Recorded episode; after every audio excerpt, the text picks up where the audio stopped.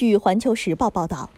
在节目制作方数人被控性行为不当和滥用职权后，荷兰热门电视真人秀节目《荷兰好声音》已经停播。在荷兰广播公司发表声明，宣布将播出一个新节目，主题是探索《荷兰好声音》的性侵行为后，该真人秀节目被暂停播出。这家媒体表示，在一项长期调查中，他们了解到《荷兰好声音》团队中几个人的好几起性侵行为事件，节目乐队领队杰伦·里特伯根就是其中一人，他已经辞职。这家媒体在声明中写道。周六，编辑们收到了荷兰好声音乐队领队杰伦·里特伯根的忏悔和道歉。他已经宣布将立即停止在荷兰好声音的工作。里特伯根后来承认，他与几名女性有性接触，并向他们发送了一些露骨的信息。这位音乐家辩解说，只有治疗才能帮助他永久改变并恢复正常的家庭生活，并向他的雇主、家人和相关女性道歉。然而，里特伯根并不是唯一一个被指控犯有性侵行为的人。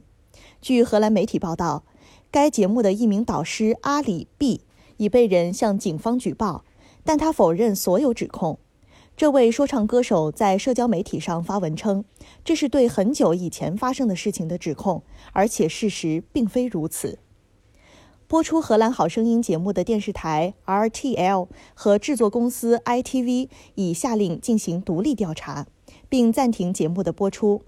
RTL 称这些指控非常严重和令人震惊，并表示，在收到荷兰广播公司的电子邮件指控之前，他们并不知道这些指控。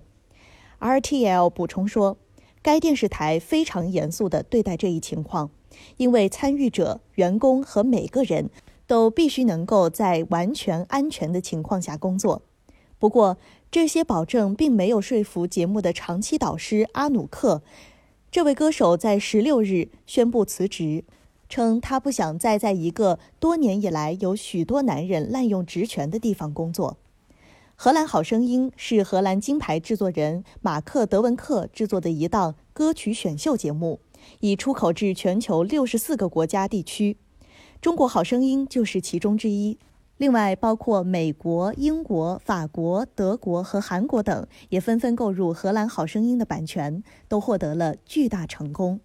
感谢收听羊城晚报广东头条，我是主播一菲。